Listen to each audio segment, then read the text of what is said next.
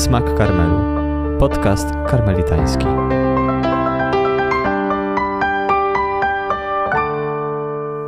Witajcie w kolejnym odcinku naszego podcastu. Wracamy dzisiaj do serii, która już od dłuższego czasu nie miała swojej kontynuacji, mianowicie do serii o Nocy Ciemnej. I dzisiaj chcielibyśmy podjąć temat, który może wydawać się w kontekście Nocy Ciemnej dość nieszablonowy – bo noc ciemna zwykle kojarzona jest z takim indywidualnym rozwojem duchowym, elementem jakiejś indywidualnej drogi. A dzisiaj chcielibyśmy pomówić o doświadczeniu nocy ciemnej w kościele, czy nocy ciemnej jako kościół. O tyle nie jest to temat nowy, że był chociażby podejmowany przez środowisko więzi. Redaktor Nosowski całą serię podcastów nagrał z różnymi rozmówcami właśnie o doświadczeniu nocy ciemnej kościoła ale dzisiaj chcielibyśmy pomówić o tym temacie w dwóch takich szczególnych kontekstach. Pierwszy kontekst to oczywiście kontekst karmelitański i Jana od Krzyża, a drugi kontekst to kontekst życia i teologii Kościoła w Czechach. Jest z nami siostra Teresa Huspekowa, jadwiżanka, doktor teologii fundamentalnej, pochodząca właśnie z Czech i stamtąd czerpiąca swoje pierwsze doświadczenie Kościoła, o którym mam nadzieję, że też nam opowie. Witamy serdecznie. Dzień dobry, bardzo mi miło. To może zacznijmy właśnie od tego pytania, o Twoje doświadczenie Kościoła. Jakie było to pierwsze doświadczenie? No, też kiedy ono nastąpiło? Myślę, że to jest ważna zmienna tutaj. No i jak później wyglądało Twoje doświadczenie Kościoła w Polsce, który wydaje mi się, że dość istotnie pod wieloma względami się od tego Kościoła w Czechach różni. Moje doświadczenie Kościoła w Czechach. Skąd by tu zacząć? No, moje doświadczenie jest takie, ja pochodzę ze środowiska niewierzącego. To już zawsze tak się zastanawiam, że już to powtarzałam tyle razy, że czasem mam wrażenie, że to już jest taki jakiś mój prywatny mit, który stworzyłam, ale jednak nie jest. E, natomiast e, to doświadczenie jest o tyle ciekawe, że ja pochodzę ze środowiska, które e, nie tylko, że jest niewierzące, ale jest pozbawione w ogóle jakichś odniesień do religii. Bo ja pochodzę z takich terenów Karkonosze, Sudety, po drugiej stronie Polacy mogą kojarzyć Jelenia Góra, Kudowa, Zdrój, Wałbrzych. I to są takie miejsca, które zostały, które, które zostały pozbawione jakichś takich, nie wiem, odniesień do religii, w ogóle odniesień do tradycji chrześcijańskiej bo są to miejsca, gdzie ludność jest e, w cudzysłowie e, nowa, nie? przesiedlona przez ostatnich tam 50 lat powiedzmy. E, I u nas, no, na, nawet w, w, tych środowiskach, których, z których ja pochodzę, nie ma jak się dowiedzieć o czymś takim jak chrześcijaństwo. Więc ja mam taką historię, że dla mnie droga do religii, no to było, wszystkie inne religie są bardziej atrakcyjne niż chrześcijaństwo, tak? Chrześcijaństwo na ostatnim miejscu. Nie? Więc jest to rzeczywiście środowisko, które się e, stanowczo i znacząco różni od tego kontekstu polskiego. No, dla nas to też jest o tyle inne, czy nowe doświadczenie, przynajmniej mówię ze swojej perspektywy, że no, daje pewną świeżość spojrzenia i kontaktu, bo dla mnie Kościół jest środowiskiem, w którym od najmłodszych lat się wychowałem jest pewnym naturalnym czy oczywistym kontekstem życia, myślenia o sobie, o świecie. Dla ciebie w pewnym momencie, właśnie według tego, co mówisz, był czymś zupełnie nowym. I jakie było to pierwsze spotkanie, pierwszy kontakt? Czy z jakim kościołem się spotkałaś? Z jakim kościołem się spotkałam. Ja miałam e, o tyle dobrą, w cudzysłowie, dobrą, dobrą sytuację, że kościół, który spotkałam, to był kościół e, młody. To był kościół e, parafii akademickiej w Pradze, przy kościele Najświętszego Zbawiciela, tak, tak zwana parafia u Salwatora, gdzie duszpasterzem akademickim był profesor Halik. Profesor Tomasz Halik, też w Polsce znany jako teolog, autor książek filozoficzno-teologicznych, tak powiedzmy. I ja miałam o tyle ciekawą sytuację, że rzeczywiście kościół w tych miejscach, z których ja pochodzę, no to jest taki kościół właśnie umierający, obumarły e, kościół, który jest e, bardzo mało widoczny, e, kościół małych wspólnot. I ja trafiłam do parafii, która była żywa, gdzie się spotykało dużo ludzi też z środowisk akademickich, intelektualiści i gdzie przede wszystkim był katechumenat, czyli miejsce, gdzie było przygotowanie do dorosłych do chrztu, do sakramentów tajemniczenia. No i w ten sposób ja się zetknęłam w ogóle z kościołem. No i później nastąpiło spotkanie z Kościołem w Polsce, bo tak. trafiłeś do Polski. Co jakoś najbardziej cię uderzyło? Czy, mm, Myślę, że uderzyło to jest dobry czasownik rzeczywiście z tego środowiska i z moim, z moim doświadczeniem to było zdarzenie z Kościołem w Polsce, bo rzeczywiście ta e, rzeczywistość wtedy była bardzo inna, powiedziałabym, bardzo inna. E, bo ja mm, z, trafiłam do Polski 14 lat temu, czy 15-14 lat jakoś tak. I wtedy jeszcze e, te procesy sekularyzacji, które teraz obserwujemy, e, to myślę, że one wtedy jeszcze nie były tak mocno zaznaczone, że jeszcze e, jak rozmawiałam, bo ja cały czas się tak patrząc na to tak z zewnątrz, to się zastanawiałam, kiedy to nadejdzie. Zawsze sobie tak myślałam, to nie jest możliwe, żeby, żeby to nie nastąpiło, nie? żeby było jakieś państwo w Europie, gdzie jakby to się, tego się nie dokona. I kiedy rozmawiałam z ludźmi, to jeszcze miałam wrażenie, że oni się spodziewają, że to się jakoś odnowi, nie? że tutaj się tego nie stanie, że na nas to nie przyjdzie. Tak? No więc dla mnie spotkanie przede wszystkim z takim kościołem, nie wiem, z takim kościołem tradycyjnym, tak, z kościołem, który też ma wpływy e, polityczne, znacznie większe niż w Czechach, tak, e, z kościołem, gdzie jakby jest jeszcze dużo takich rzeczy za, zastanych z, no, przez, przez wieki, które jakoś są i zawsze tak było, tak, stare hasło zawsze tak było. E, dla mnie to było zaskoczeniem. Z jednej strony w takim, w takim znaczeniu pozytywnym, że tu widać, że są jeszcze miejsca, gdzie e, te rzeczy, które ja znałam tylko w takiej postaci powiedzmy szczątkowej, tak, z Czech, różne tradycje, że tu przynajmniej było widać o co chodzi i o co w tym chodziło. Z drugiej strony było dla mnie zaskoczeniem e, takie spotkanie z Kościołem, gdzie jest takich wiele rzeczy ludzkich, ale w takim znaczeniu takich po prostu ludzkich, tradycyjnych nie? Co znowu dla mnie było mm, nowe, bo ja spotkałam wtedy gościu, który e, ma bardzo głębokie pragnienie życia duchowego. Ludzi, którzy czasami nie wiedzą, czego poszukują, ale poszukują czego bardzo głębokiego, mają jakieś pragnienie sensu szukania Boga e, w, we wszystkich przestrzeniach życia. Ja sam pamiętam jeszcze sprzed dosłownie kilku lat właśnie takie spojrzenie czy podejście no, z bardzo dużą wyższością w stosunku do tych kościołów na zachodzie Europy, które właśnie tak się sekularyzowały i, i te społeczeństwa, które właśnie odeszły od wiary od kościoła. Dokładnie to, co powiedziałaś. Taka myśl, że u nas to nie nastąpi, u nas będzie inaczej, bo mamy inną historię, bo mamy inne społeczeństwo. No i pamiętam właśnie jeszcze sprzed kilku lat taką rozmowę z księdzem, który miał duże doświadczenie kościoła za granicą, najpierw we Francji, później w Afryce no, pełnił też ważne funkcje w diecezji, z której pochodzę. Myślę, że miał szersze spojrzenie na Kościół niż taka, powiedzmy, przeciętna kościelna. No i on wtedy powiedział takie zdanie kilka lat temu, które wtedy wydawało się dość szokujące, że w Polsce następują te same procesy, które dokonały się w zachodniej Europie kilkadziesiąt lat temu, tylko że u nas teraz dokonują się o wiele szybciej niż tam się wtedy dokonywały no, dzisiaj z perspektywy kilku lat widać, że faktycznie było to zdanie mm, w pewnym sensie wręcz prorocze, to znaczy przewidujące czy dostrzegające to, co rzeczywiście się dzieje, chociaż może na zewnątrz nie jest jeszcze tak widoczne. No, a jak ty to postrzegasz właśnie z perspektywy swojego doświadczenia kościoła, z którego wyszłaś, no i kościoła, w którym od kilkunastu lat się znajdujesz? No, może to zabrzmieć, zabrzmieć trochę dziwnie, natomiast. Yy no, czasami mówię, że zaczynam się tu czuć normalnie, tak. że ta rzeczywistość Kościoła teraz w Polsce, gdzie rzeczywiście te zmiany, które ja widzę, one zachodzą. Ja też e, uczę w liceum, e, rozmawiam z ludźmi, którzy też są, no tak powiedzmy, na, na obrzeżach Kościoła, tak. E, albo którzy też e, są, nie wiem, często w jakichś kryzysach, na, skraj, na skraju odejścia, tak. E, I mam wrażenie, że te procesy zachodzą rzeczywiście dość szybko.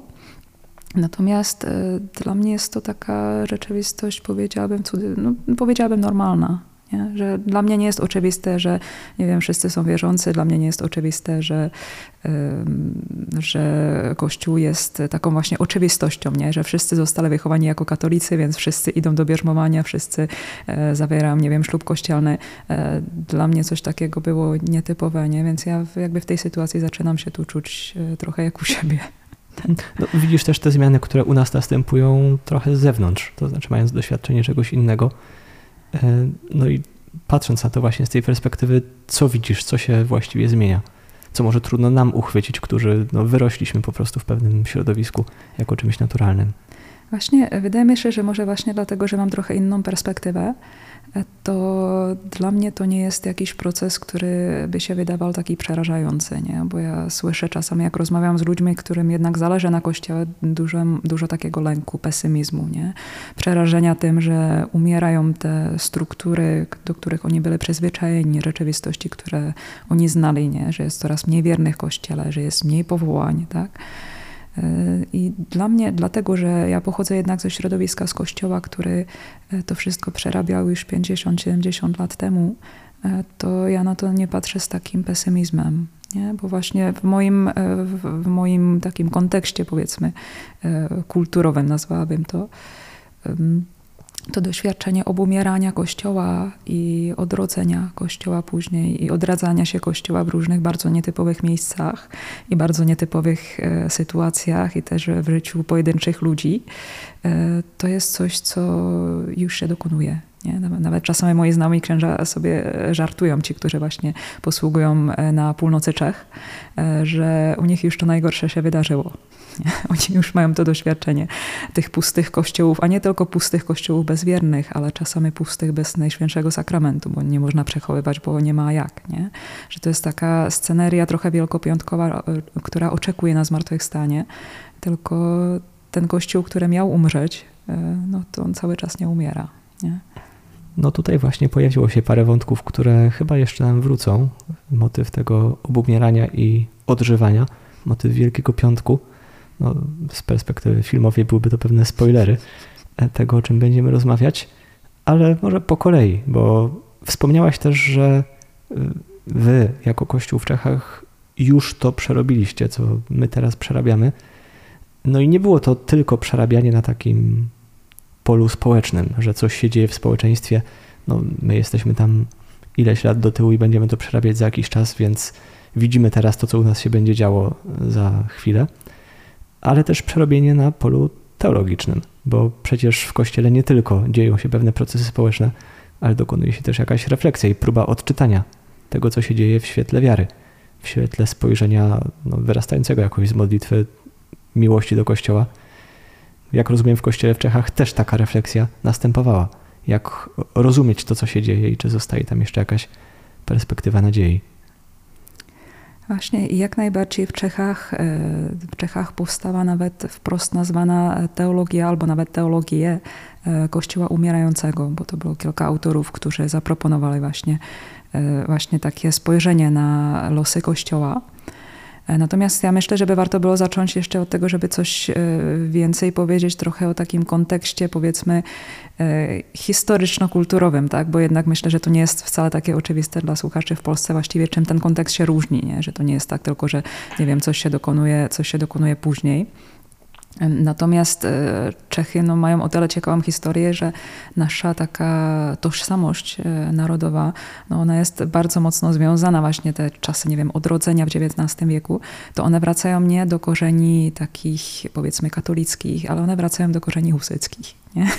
Że spodziewam, że słuchacze najbardziej e, historię czeską kojarzą z tego, że my cały czas kogoś wyrzucamy z okna, tak? I że są, że są te co najmniej dwie defenestracje, tak naprawdę było ich więcej, nie? Ale e, kontekst tych wojen husyckich, on bardzo mocno wpłynął na, na historię Czech i również tam chodziło też o to, że cała inteligencja, ona była protestancka, nie? Czyli ta, cała nasza tożsamość, ona budowała na tej tożsamości protestanckiej, no i była taka za tym logika, że co jest katolickie, to jest niemieckie, niemieckie, co jest łacińskie, to jest złe. Nie? Więc pierwsza taka fala apostazji to była e, po I wojnie światowej, kiedy były te pierwsze, ta, właśnie ta fala odejść. Nie?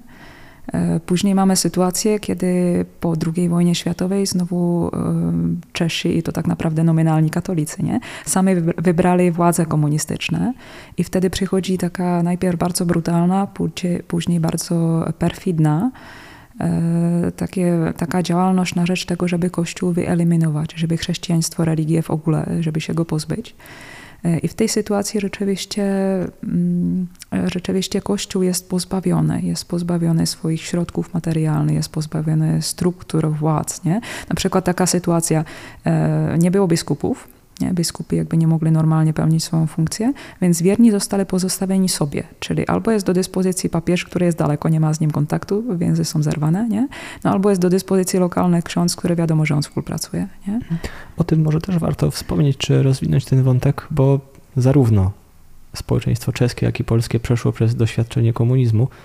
No ale jeśli chodzi o życie kościelne i podejście komunistów do kościoła, czy o pozycję, jaką kościół zajmował w społeczeństwie, no jest to zupełnie różne doświadczenie i trudno odnosić te trudności prześladowania, których doświadczał kościół w Polsce, do tych, przez które przechodził kościół w Czechach. Jak to u Was wyglądało? Mhm. Rzeczywiście ta różnica jest, e, ta różnica jest znaczna, nawet, e, nawet w sytuacji, w której możemy wrócić do lat 70., bo była taka sytuacja zastanawiania się nad tym, jak e, postąpić z kościołami w tych różnych kontekstach, tak, Polska, Czechy, Węgry. I nawet jeden z dyplomatów watykańskich, kiedy właśnie miał na imię, na nazwisko Agosti, Agostino Casaroli, to on tak skomentował ponoć, że jeśli szukamy jakiegoś jakiegoś rozwiązania, to mamy trzy różne sytuacje i że w Polsce e, nam chodzi o modus vivendi kościoła, czyli o to, jak żyć w tym kościele. Na Węgrzech o modus vivendi vel moriendi, czyli o to, jak będziemy żyć albo jak ten e, kościół będzie obumierał. Natomiast w Czechach chodzi tylko o modus moriendi, czyli o to, w jaki sposób kościół w Czechach będzie umierał. Rzeczywiście spodziewano się, że kościół w Czechach po prostu umrze. Natomiast to jest ciekawe, ten zwrot modus moriendi Kościoła właśnie stał się punktem wyjścia dla czeskich teologów, którzy pracowali w podziemiu, z Kościoła podziemnego, e, do tego, żeby e, zapoczątkować taką refleksję na temat właśnie teologii umierania Kościoła, teologii Kościoła umierającego. No więc co ciekawego teologicznie można powiedzieć o Kościele umierającym? No, wydaje się, kiedy tak się spotykamy z tym sformułowaniem, że jest to perspektywa wybitnie pesymistyczna, to raz, i po drugie, no jakoś wręcz może podważająca to, co Chrystus powiedział, że bramy piekielnego nie przemogą. No, oczywiście nie powiedział, że bramy piekielne nie przemogą Kościoła w jakimś konkretnym miejscu na świecie. No, dzisiaj mamy wielu biskupów tytularnych, przypisanych do stolic biskupów, które już od wieków czy wręcz tysiącleci nie istnieją. Wiemy, że Kościół w wielu miejscach, chociażby w północnej Afryce, umarł w tej wersji, w jakiej istniał kiedyś, bardzo rozkwitający. No ale jednak robić z tego teologię to wydaje się już może o krok za daleko. A jednak właśnie e, akurat ten obraz, e, właśnie ten obraz e, tych kościołów, które obumarły kiedyś w historii właśnie w Turcji albo w tych, właśnie w tych miejscach, gdzie były takie właśnie bardzo potężne kościoły, czasami, czasami miały związek, nie wiem, z tymi pierwotnymi wspólnotami apostolskimi, tak? Właśnie obraz obumarcia tych kościołów użył czeski teolog Otto Madr do tego, żeby właśnie zaproponować taką teologię kościoła umierającego. Nawet ją ujął w artykule, który został przetłumaczony na, przetłumaczony na język polski, modus moriendi Kościoła. Chyba w więzi to wyszło, nie wiem, nie pamiętam w którym roku. I on właśnie pokazuje, że Kościół e, naturalnie e, obumiera w pewnych miejscach, że takie sytuacje obumierania kościoła lokalnego, że one się zdarzały. Natomiast on idzie krok dalej i twierdzi, że to obumieranie, że to jest naturalny taki proces e, w, w ogóle w historii życia kościoła. E, tych kościołów lokalnych, ale też kościoła jako całości. I on pokazuje, że e, możemy mieć takie trzy sytuacje w, tej, w tym życiu, w życiu kościoła, że mamy zrodze, wspólnoty, które się rodzą, które powstają, później mamy ten proces rozkwitu, a później obumierania, umierania kościoła. E, ale co jest ciekawe, mm, on to interpretuje w taki sposób, że kościół umierający niekoniecznie to jest kościół prześladowany. Kościoły prześladowane mogą być sytuacji bardzo dużej takiej żywotności, gdzie rodzą się charyzmaty, gdzie mamy męczenników, gdzie ludzie są bardzo wierzący i którym bardzo zależy, nie? że zawsze, zawsze czasami się śmieją e, księża. No, nawet jeden mój znajomy w Czechach ostatnio skomentował, żeby nam się przydało jakieś takie małe prześladowanie, żeby trochę, żeby trochę ożywić, ożywić. ożywić tak dokładnie. Więc właśnie to nie jest ta sytuacja. Madre twierdzi, że kościół umierający to może być kościół, który zewnętrznie wydaje się mocny, że ma e, środki, ma bogactwo, ma ludzi, ma e, nawet tłumy wiernych, a że jednak jakaś wewnętrzna żywotność, ona już może być osłabiona i że się wydaje, że ten kościół jeszcze żyje, ale że tak naprawdę on już obumiera. Mhm. Jeszcze do tej kwestii prześladowań bym dorzucił. No, niektórzy mówią właśnie, że tym, co jest dla Kościoła najbardziej dzisiaj jakoś zagrażające, czy mm, co najbardziej uderza w tą obecność Kościoła w społeczeństwie, jest nie tyle jakaś jawna wrogość, co po prostu zupełna obojętność. To znaczy jest mnóstwo osób, zwłaszcza może w tym młodszym pokoleniu, które nawet nie są przeciwko Kościołowi, bo Kościół po prostu nic dla nich nie znaczy i nie ma im nic do zaoferowania. I wydaje mi się, że to jest też sytuacja, z którą dzisiaj się jakoś zderzamy i z którą też nie wiemy, jak postąpić. No, w sytuacji prześladowań takich czy innych, no, mamy już pewne doświadczenie, bardziej albo mniej intensywne jako Kościół, niekoniecznie jako, jako jednostki. Natomiast sytuacja takiej właśnie powszechnej obojętności jest czymś nowym, czymś niepokojącym, do czego nie wiadomo jak podejść. Gdzieś pojawiają się głosy, że też dzisiaj jesteśmy prześladowani, no ale to trzeba chyba zupełnie nie mieć perspektywy Kościoła rzeczywiście prześladowanego, żeby no dzisiaj w Polsce tych prześladowań się dopatrywać. No właśnie, ja przyznaję, że zawsze, kiedy to słyszę, nawet w tym współczesnym kontekście, kiedy się mówi o tym prześladowaniu, to zawsze ja myślę o tych e, księżach, którzy, e, którzy byli w tych więzieniach czeskich w, w latach 50., nie, bo to są zupełnie jakby inne sytuacje, nie? A właśnie ciekawe jest, że, e, że te czeskie teologie Kościoła umierającego, że one często właśnie idą w tym kierunku, że widzą te e, prześladowania tego kościoła lokalnego jako jakąś szansę. Że paradoksalnie to jest teologia nadziei, nie? że nawet Madre, on, e, jego punktem wyjścia to jest e, teologia Jana Amosa Komeńskiego, właśnie, który napisał taki piękny tekst, który mówi o umierającej matce jednoty braterskiej, nie? kiedy została rozproszona, protestanci zostali, zostali zesłani w różne miejsca.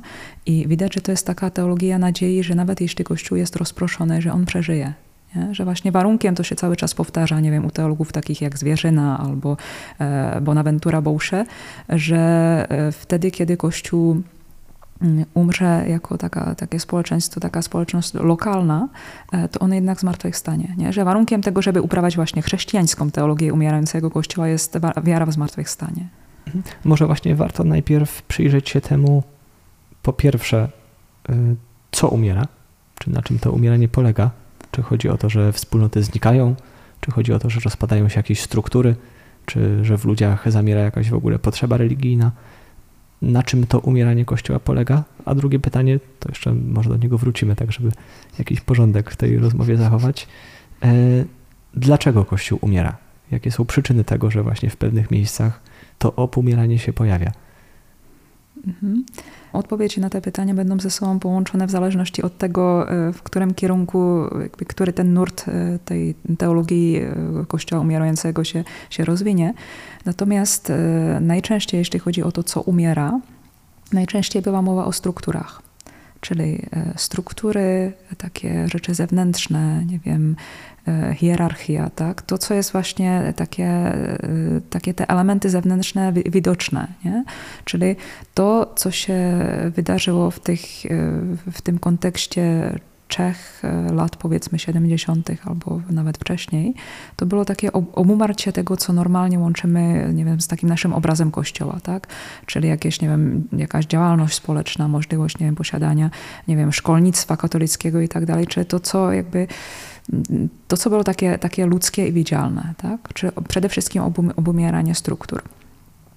Natomiast e, jeśli chodzi o to dlaczego, to odpowiedzi były różne.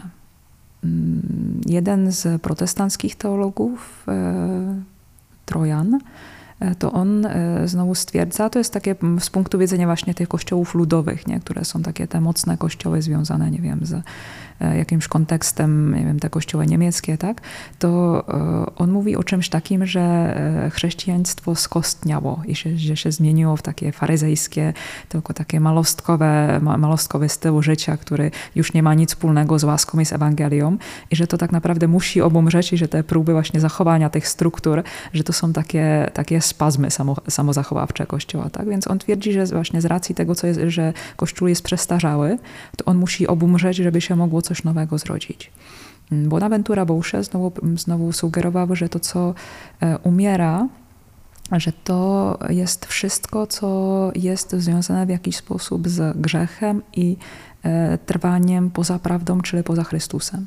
Że znowu jest tam takie twierdzenie, że jeśli coś e, pokazuje Chrystusa zeszpeconego, jego oblicze zniekształcone, to znaczy, że to musi obumrzeć i że dobrze, że to obumiera. Właśnie to jest ciekawe, nie? że niektórzy teolodzy stwierdzają, że taki kościół, który nie pokazuje Chrystusa w sposób właściwy, że to jest kościół, który powinien umrzeć. Myślę, że możemy tutaj parę takich obrazów zastosować, no, jeśli chodzi o ten pierwszy element mi się tu kojarzy obraz wylinki, którego nie tak dawno użyłem. W przypadku czy gadów, czy niektórych owadów, które się rozwijają, właśnie pojawia się pewne, w ich, w ich przypadku może nie skostnienie, ale pewne zrogowacenie tej zewnętrznej powłoki, która musi zostać zrzucona właśnie po to, żeby organizm mógł się dalej rozwijać, bo inaczej no, zostałby w tej formie, w której był dawniej. Myślę, że zwłaszcza ten pierwszy model można by odnieść do, do tego obrazu wylinki, gdzie właśnie odrzuca się to, co jakoś już skostniało i, i nie oddaje tej prawdziwej wiary, prawdziwej religijności. Chociaż jednocześnie mam wrażenie, że jest to bardzo takie oceniające spojrzenie na tą religijność ludową, e, taką religijność prostą. E, wyczuwam w tym pewną, być może, może się mylę, perspektywę jakiejś wyższości i oceny. Chociaż e, myślę, że teologom z tego okresu nie chodziło o religijność ludową wprost, że bardziej chodziło o skostnienie pewnych, powiedzmy, nie wiem, struktur, podejść, nie wiem, takich hierarchicznych, tak? E, trudno mi to jakoś, nie wiem, określić za pomocą jednego, jednego terminu, a bardziej, bardziej chodziło o zamieranie takich e, form, które które się okazuje, że, że już jest to tak jakby taka pusta skóra, nie? że już to jest właśnie to, co zostało zrzucone i że to jest jakieś podtrzymywanie czegoś, co już nie jest żywotne. Natomiast tam e, nie, nie aż tak chodzi o zamieranie właśnie takich, nie wiem, elementów, które, e, które właśnie, które mają długą tradycję, ale chodzi o to, że to jest bardziej takie zamieranie elementów, które, no, które po prostu nie są żywe, nie? które jakby nie niosą za sobą już to doświadczenie łaski i spotkania z żywym Chrystusem. Mhm. A odnosząc się do tego drugiego obrazu Kościoła, w którym właśnie zamiera to, co grzeszne, to, co jakoś zniekształcający obraz Chrystusa, czy z kolei nie jest to spojrzenie jednak zbyt optymistyczne? To znaczy, czy wszystko to, co zamiera, to faktycznie jest to, co grzeszne, czy jednak zamierają też rzeczy no, dobre, potrzebne, jakoś służące działalności, rozwojowi Kościoła? Nawet patrząc na samą zmniejszającą się ilość ludzi w kościołach, czy zmniejszającą się ilość księży, nie jest to coś bezpośrednio złego czy związanego z grzechem, a jednak widzimy, że też jest to coś, co obumiera. No, zastanowiłabym się w tym kontekście nad. E, pewnie będzie różnica kontekstu historycznego, nie? bo rzeczywiście ta teologia umierania Kościoła ona była uprawiana w takich bardzo specyficznych warunkach. Czyli w sytuacji prześladowania, gdzie no, te owce znikające z zagród, tak, no, jakby to był bardziej komentarz do sytuacji niż jakaś głębsza refleksja nad tym, czy te dobre elementy też umierają, bo wtedy no oczywiście, że tak, nie? że jakby ty, tych rzeczy, które obumierały, że to nie była tylko kwestia, e, jakby kwestia obumierania e, tego, co grzeszne, po prostu pozbawienia tych właśnie zewnętrznych, nie wiem, cech tego kościoła, który jest mocny, silny i które, którego bramy piekielne nie przemogą. Nie? Więc to był bardziej komentarz do sytuacji refleksja nad tym, co jest. E, natomiast e, jeden wątek, który mi się wydaje ciekawy w tym jest, że oni w tej sytuacji kładli, kładli nacisk na pogłębienie tego, co wewnętrzne. Jest, jest to o tyle ciekawa sytuacja, że można, można opisać, e, opisać e, sytuację Kościoła w Czechach w taki sposób, że z racji tego, że mamy mniej osób, to trzeba było pogłębić chrześcijańską egzystencję. Czyli to, że jest mniej e, powołań, to nie znaczy, że to jest, że to jest coś, co jest, nie wiem, pożądane, tak? Natomiast może być taka sytuacja, że taki punkt ciężkości przenosi się na małe wspólnoty że mamy zamiast właśnie wielkich, nie wiem, wielkich zgromadzeń mamy małe wspólnoty, zamiast tłumów seminarzystów mamy kilku osób, którzy, no, które wiedzą po co przyszli, tak? Czyli jakby jest to bardziej kwestia tego, że idziemy w pogłębienie chrześcijańskiej, chrześcijańskiej egzystencji. Wydaje mi się, że jest też tutaj miejsce na taką bolesną refleksję, że nawet jeśli przyczyną obumierania jest ten grzech, który się pojawia i to zniekształcenie obrazu Chrystusa, no to ten grzech pociąga za sobą obumieranie jednak czegoś więcej niż tylko grzechu. I że być może część tych rzeczy samych w sobie dobrych pada niejako ofiarą tego grzechu, który się w kościele pojawia. No tak jak kiedy pojawi się jakaś chora tkanka i chcemy ją wyciąć z organizmu, żeby organizm mógł przeżyć, wycinamy też część tych tkanek, które są obok, bo nie da się wyciąć i tak doskonale oddzielić tego, co dobre od tego, co złe. Że niektóre dobre rzeczy padają ofiarą właśnie tej gangreny, która się pojawia. W tym momencie no, pozostaje na tym bardzo metaforycznym poziomie, ale myślę, że też bardzo konkretny, współczesny kontekst się pojawia, no, chociażby nadużyć skandali w kościele, gdzie ewidentnie mamy do czynienia z grzechem, z którym staramy się jakoś walczyć i są podejmowane konkretne kroki, no jednocześnie widać bardzo wiele no, dobrych dzieł, które padają ofiarą tych osób, które nadużyć się dopuszczają. I chociażby cień, który pada na wiele dobrych, prężnie działających, żywotnych wspólnot, a jednak obarczonych jakąś już na wstępie dużą nieufnością, podejrzliwością ze względu na inne wspólnoty, w których te nadużycia się dokonywały.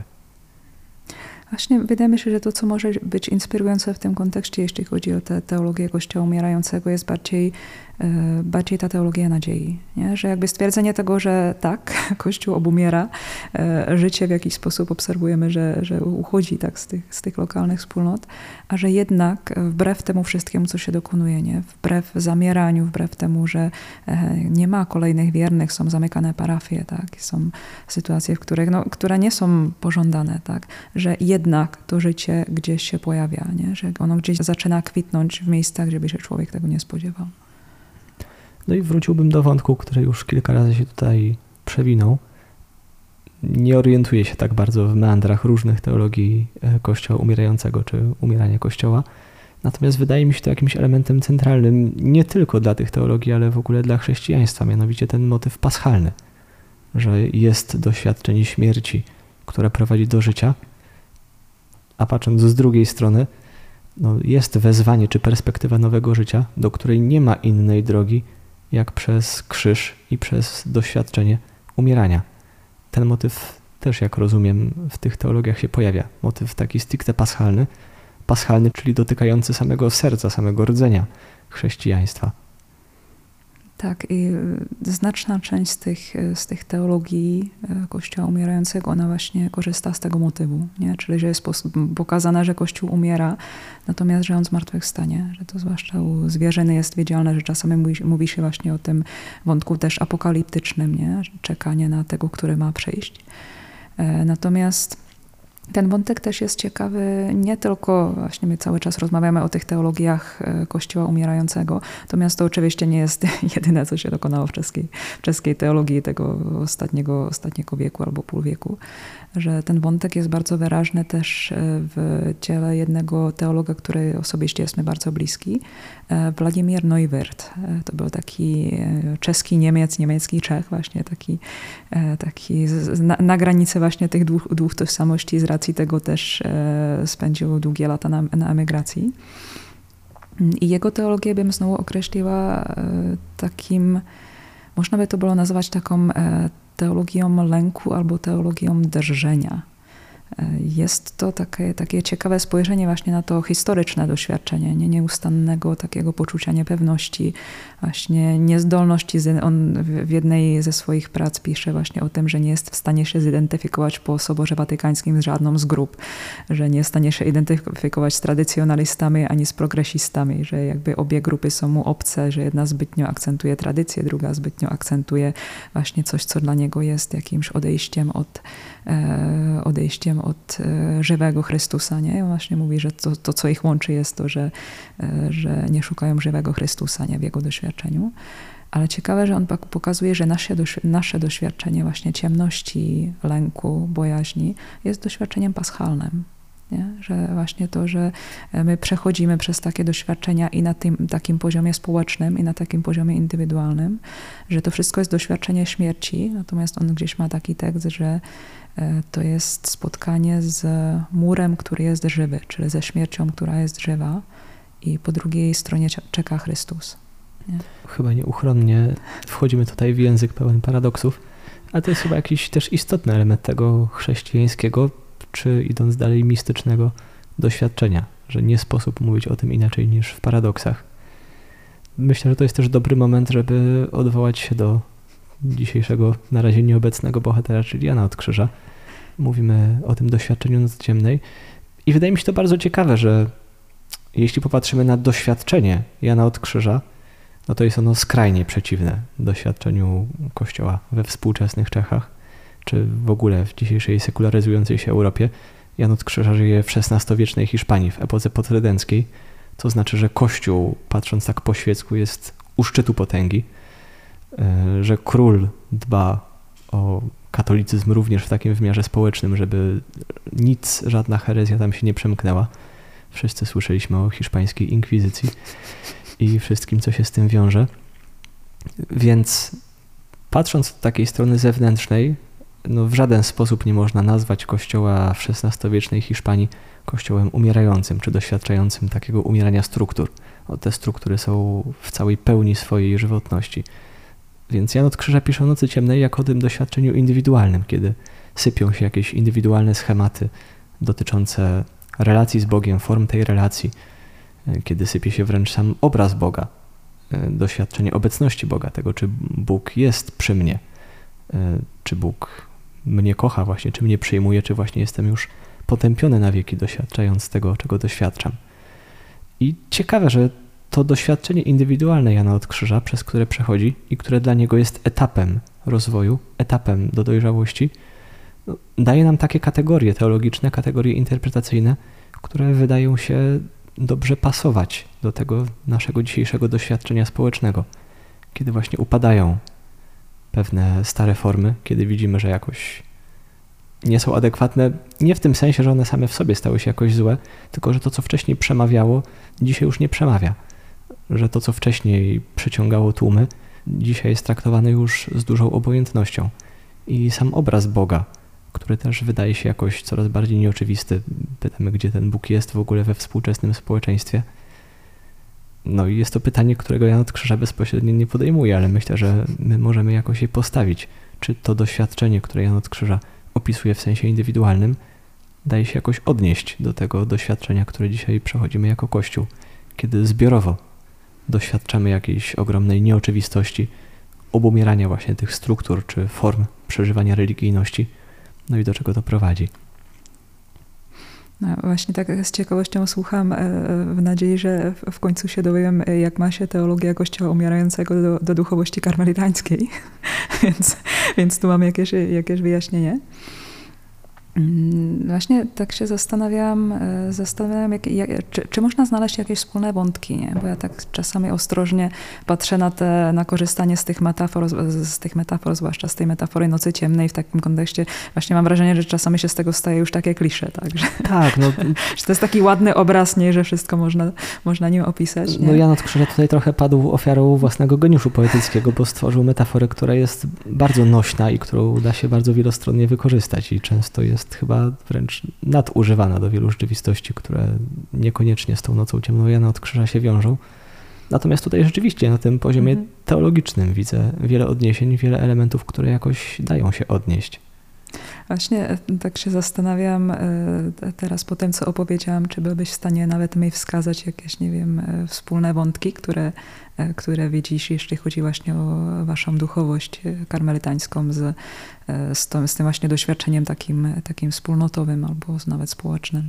Jeśli chodzi o sam ten rdzeń teologiczny, no to zarówno w tych teologiach Kościoła umierającego, jak i w tym, co opisujemy jako noc ciemną, centralny jest ten wątek paschalny, że jest to doświadczenie śmierci, które prowadzi do nowego życia, które jest już czymś jakościowo nowym, że to doświadczenie, które wydaje się jakimś końcem, które wydaje się opuszczeniem przez Boga, e, czy jakąś nieobecnością Boga, jest właśnie no, w swojej najgłębszej istocie działaniem Boga, który prowadzi dalej, który prowadzi do jakiejś większej dojrzałości, do dalszego rozwoju, do większej wolności. Kolejny element, który wydaje mi się wspólny, to jest bardzo duże uproszczenie. W przypadku Nocy Ciemnej i tego doświadczenia mistycznego jest to uproszczenie form kontaktu z Bogiem, wejście w to doświadczenie prostej obecności. W przypadku Kościoła byłoby to obumieranie właśnie różnych rozbudowanych struktur i wejście w doświadczenie takiej prostej wspólnoty, która skupia się na tym, co najistotniejsze – często nie mając po prostu takich fizycznych czy materialnych możliwości utrzymania całej tej struktury, która przez wieki przyrastała. I myślę, że to akurat jest ważny wątek w tym kontekście teraz, te, tak jak słuchałam tę twoją wypowiedź, bo e, rzeczywiście doświadczenie, e, doświadczenie tego obumierania tych struktur w Czechach, ono też doprowadziło do paru takich, e, paru takich procesów. Jeden z nich jest pogłębienie przeżywania liturgii że z racji tego właśnie, że Kościół był pozbawiony takich innych form, możliwości, nie wiem, spotykania się takiego na większą skalę, tak, to jest jakaś taka, to, to co pamiętam z, z kościoła czeskiego, jakaś taka głęboka wrażliwość na liturgię, ale taką liturgię właśnie taką źródłową, tak? Sama liturgia bez dodatków, nie? Kościół małych wspólnot czyli e, takich małych e, komórek, które są ze sobą i się spotykają. Właśnie trzeba przyznać, że moi znajomi z Czech często mówią, że to był jakiś wątek i potencjał, który został niewykorzystany i że trzeba było, żeby Kościół jeszcze trochę bardziej obumarł, tak, żeby to się dokonało.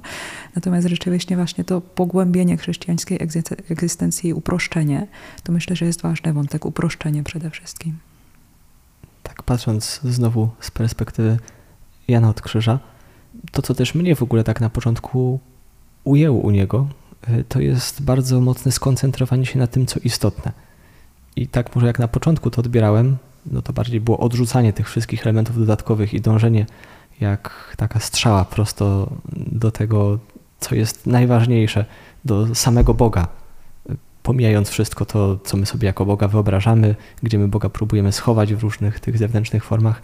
No że Jan od Krzyża tak wprost wskazuje, to nie jest to, to nie jest to, to nie jest to. E, chodzi o tą prostą obecność, której nijak się nie da ująć w słowa. Natomiast e, patrząc już tak bardziej też z perspektywy czasu, widzę, że to jest nie tylko jakiś kierunek, który Jan od Krzyża obiera, ale to jest pewne głębokie doświadczenie, które po prostu na niego przychodzi. Że człowiek, który przechodzi przez ten etap, który określamy jako noc ciemną, on wręcz próbuje bronić tych wszystkich form, e, tego, co już zna, co jest jakoś bezpieczne, oswojone, ale to się rozpada zupełnie bez jego udziału. To jest właśnie to, co określamy jako oczyszczenia bierne. Że człowiek sam z siebie nigdy by w to nie wszedł w tak radykalnej formie, jak jest to konieczne, żeby to oczyszczenie się dokonało. I tutaj też jest no, absolutnie konieczne to działanie Boga, który mówiąc już takim prostym obrazem, zabiera nam zabawki z rąk, żeby pokazać, co jest faktycznie istotne. Mhm. Ciekawe takie skojarzenie z tym autorem, o którym wspominam, e, Władimir Neubert. E, on pisze o czymś takim jak e, centryzacja, można to przetłumaczyć, centryzacja ludzkiej egzystencji, doświadczenia Boga.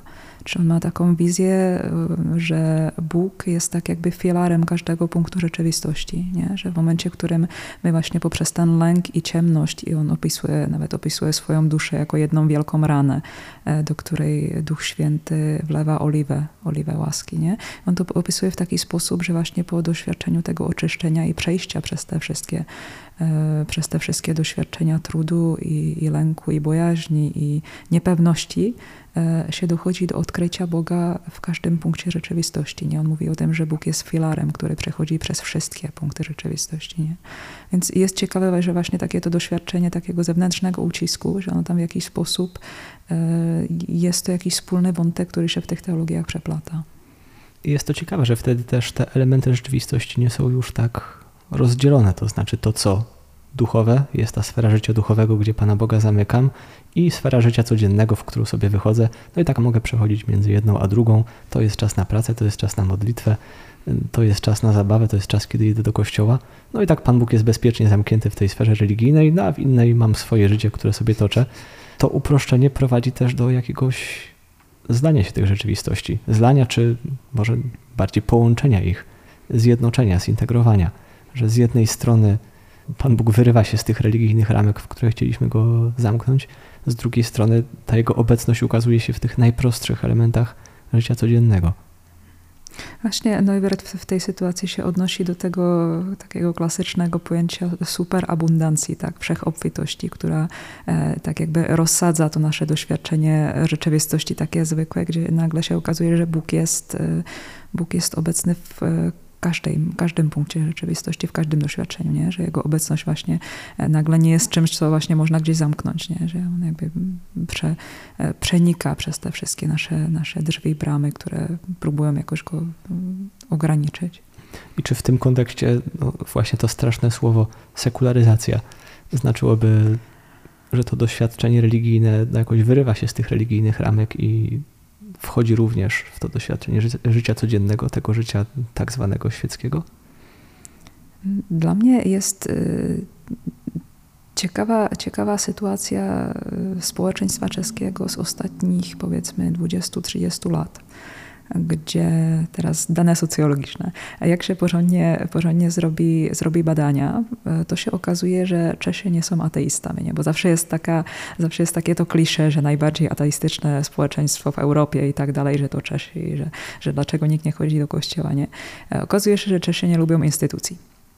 Natomiast kiedy się zrobi badania w taki sposób bardziej, powiedziałabym, jakościowy, to się okazuje, że jest ogromne zainteresowanie tymi tak zwanymi nurtami nowej duchowości. Czasami mówi, mówi, się na to New Age, albo nie wiem, te wszystkie różne praktyki ezoteryczne, różne e, nurty takie medytacyjne, tak? Wszystko, co ma jakoś, jest związane z duchowością, ale nie jest to instytucjonalne. Nie? Okazuje się, że e, ludzie, którzy nie chcą w jakiś sposób przejść do jakiejś, nie wiem, związać się z jakąś wspólnotą, że w nich jednak jest o, ogromne pragnienie poszukiwania czegoś.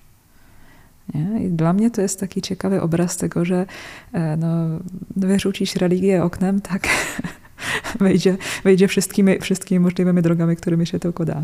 Czyli, że jest w człowieku pewna potrzeba poszukiwania jakiejś głębi, można to nazwać potrzebą religijną, ale myślę, że to bardziej uniwersalne określenie jest bezpieczniejsze. Poszukiwania sensu, poszukiwanie właśnie jakiejś duchowości, które nie znika Właśnie, nawet jeśli zniknie ta religijna rama. I to jest dla mnie ciekawe też, myślę, że teraz w naszym kontekście, w naszym kontekście społeczeństwa polskiego, nie? że nawet w sytuacji, w której właśnie się mówi o tych apostazjach i o tym, że ludzie odchodzą od religii, no e, zobaczymy, nie? pożyjemy, zobaczymy. E, wydaje mi się, że ludzie, ludzie jednak bardzo mogą tęsknić albo poszukiwać czegoś, co zostało zarzucone właśnie wraz z tymi ramami takimi strukturalnymi, nie? Wracając jeszcze do Jana od Krzyża, bo ja tutaj kontynuuję wątek podobieństw, które dostrzegam między no, jedną i drugą perspektywą teologiczną. Jeden z takich elementów, który w tym doświadczeniu nocy u Jana od Krzyża jest też jakoś istotny, no to doświadczenie realności tego, co się dzieje. To znaczy, osoba, która przechodzi przez noc ciemną, autentycznie doświadcza tego, że coś się kończy. Że to nie jest tylko na próbę, że to nie jest tylko jakieś przejściowe. I to jest istotny element tego doświadczenia, że gdyby to nie doszło tak do głębi, do końca, też ten egoizm, te stare formy nie mogłyby do końca odpaść.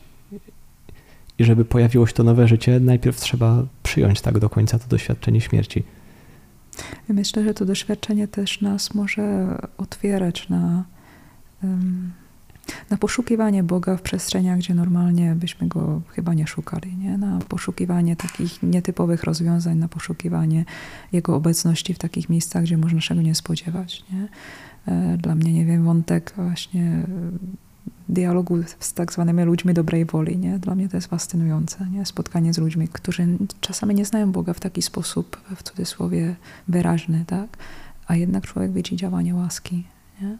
Więc ja, dla mnie jest ciekawe takie doświadczenie tego, że um, nawet jeśli, nawet jeśli takie drogi zewnętrzne, ludzkie, one są jakoś pozamykane, tak? te struktury poumierały, po, po tak? to ja sobie zawsze tak myślę, że e, ja nigdy nie wiem, czyją wiarą wierzę. To jest takie, to, takie nasze doświadczenie właśnie ludzi, którzy trafili do tego kościoła nie wiadomo skąd i nie wiadomo jak to się dokonało po ludzku, to nie powinno być możliwe, nie? Że czasami ofiary, które są podejmowane przez ludzi i które się wydaje, że nie mają żadnych, żadnych takich owoców zewnętrznych, ja zawsze tak sobie myślę, że nigdy nie wiadomo. Nie? Dotykasz czegoś, wydaje mi się, bardzo istotnego, bo to przyjęcie umierania, przyjęcie tej bezradności, tej realności doświadczenia jest tak istotne, tak jak to odczytuję, właśnie dlatego, że to mi odbiera poczucie mojej sprawczości, że to ja podtrzymam to życie, że to ja utrzymam to swoje życie religijne, że to ja doprowadzę się do zjednoczenia z Bogiem, ja własnymi siłami. No i to jest moment, kiedy Bóg pokazuje nie, to nie ty, to ja cię tam doprowadzę, bo ty sam z siebie nie jesteś w stanie tego zrobić. I to nie jest tak, że Bóg pokazuje nie, nie ruszaj tego, ja to zrobię za ciebie, tylko no, odsłania, że ty sam z siebie faktycznie nie jesteś do tego zdolny i że jeśli to nowe życie się pojawi, no to możesz przyjąć je wyłącznie jako dar, e, nie oczekując go jako jakiejś nagrody za swoje wspaniałe działanie. I to jest właśnie nawet jedna ze wskazówek, które daje Oto Madr w tym artykule, o którym wspominałam. Właśnie e, jedna z nich jest przyjąć śmierć. Czyli nie, nie walczyć w jakiś taki sposób, e, właśnie jakaś taka walka z wiatrakami, że właśnie to na nas nie przyjdzie, albo próba jak, jakiegoś zachowania tego, co było do tej pory, ale zgodzenie się na to, że e, to się dokonuje. E, a z drugiej strony on jeszcze daje taką wskazówkę, żeby nawet w tej sytuacji intensywnie żyć.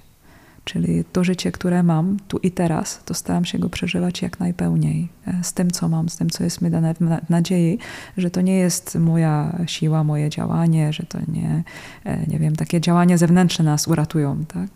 No, chyba tak nawet nieintencjonalnie zacytowałeś tu praktycznie świętego Piotra, który po zapowiedzi przez Chrystusa męki zwraca się do niego, nie, nie przyjdzie to nigdy na ciebie.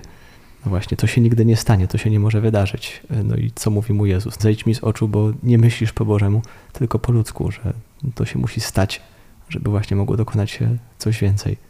Właśnie to paschalne przejście do nowego życia. I jeszcze jeden wątek, który też pojawił się w tym, co mówiłaś, e, no i który znowu jest bardzo obecny u Jana od Krzyża, że to doświadczenie nocy ciemnej jest przejściem w coś nowego, w coś nieznanego. I Jan od Krzyża tutaj stosuje taki bardzo barwny, myślę, że zrozumiały, plastyczny obraz, że podróżnik, który odkrywa nowe krainy, żeby odkryć nową krainę, musi najpierw no niejako zejść z mapy, zejść z tego, co na mapie jest już opisane, widoczne i tylko schodząc z tej mapy może pójść właśnie gdzieś dalej. No a jeszcze kontynuując tę metaforę, ponieważ właśnie na mapie czuje się bezpiecznie i sam z siebie nigdy by z tej mapy nie zszedł, no to musi zostać z tej mapy niejako przez Boga strącony czy wyprowadzony, żeby właśnie mógł pójść dalej. No tak, tutaj pojawia się kolejny biblijny motyw. Abrahamie, wyjdź ze swojej ziemi rodzinnej i pójdź tam do kraju, który ja ci ukażę. Właśnie Kiedyś, tym, jak już tam pójdziesz. Właśnie o tym miałam powiedzieć, nie? że to jest e, dla mnie jeden z najbardziej wkurzających tekstów, bo on mówi, e, on mu nawet nie powiedział, gdzie ma iść, nie? Ale ciekawe, tak sobie myślę też, że to jest tekst, który no, jest czytany na początku też mm, obrzędu przyjęcia do katechumenatu, nie? Czy jakby dla tych, którzy przychodzą właśnie do kościoła e, z, tak całkiem z zewnątrz, nie? że to jest takie właśnie i dla tego kościoła takiego powiedzmy tradycyjnego, takiego kościoła, jaki był, i dla tego kościoła rodzącego, że to jest takie zaproszenie y, do tego, żeby wyjść, nie? żeby wyruszyć gdzieś do jakichś nowych terenów, których jeszcze nie znamy. Nie? No, myślę, że udało się jakąś perspektywę teologiczną tutaj naszkicować, ale zwłaszcza chyba przy tym temacie, no, również dlatego, że jest on tak aktualny i często boleśnie nas dotykający, często związany właśnie z tym, co budzi lęk, e, co stwarza jakieś ogromne poczucie niepewności w tej sytuacji, w której jesteśmy, warto też sięgnąć do tego wymiaru praktycznego. To znaczy, po pierwsze, gdzie szukać tej perspektywy nadziei, czy na czym polega ta nasza nadzieja, no i po drugie, jak się zachowywać, co robić w tej sytuacji, kiedy widzimy, że coś obumiera, czy właśnie rzucać się gdzieś, szukać tego defibrylatora, żeby no, jak najszybciej to życie podtrzymać, czy właśnie w jaki sposób działać? Można powiedzieć, że autorzy tych, e, albo tych teologii Kościoła umierającego, tak, albo nawet ten Neuwirth, o którym wspominałam, e, często sugerują taką drogę skupienia się na tym, co istotne. Czyli e, skupienia się na tym, co jest żywe i gdzie można się spodziewać obecności Chrystusa. Czyli na przykład Neuwirth w takim jednym swoim zapisie w dzienniku ma taki gorzkawe, gorzkawy komentarz na temat tego, że e, często w kościele podejmujemy takie działania, jakby to była taka zwykła firma i że się jakby zarządza tymi rzeczywistościami w taki sposób, jak się zarządza, nie wiem, szpitalem, firmą, biznesem albo czymś takim. E, I że jak na to patrzy, to po pewnym czasie już mu się robi niedobrze i że e, tak się zastanawia, gdzie się schowali wszyscy prorocy. Nie? Czyli myślę, że droga właśnie tych teologów, o których rozmawiamy, by nie była taka właśnie szukania takich rozwiązań zewnętrznych, e, ale po prostu skupienia się na, na tym, co wewnętrzne, na tym, co istotne, skupienia się na tym, co, co jest żywe, skupienia się na człowieku konkretnym. Nie?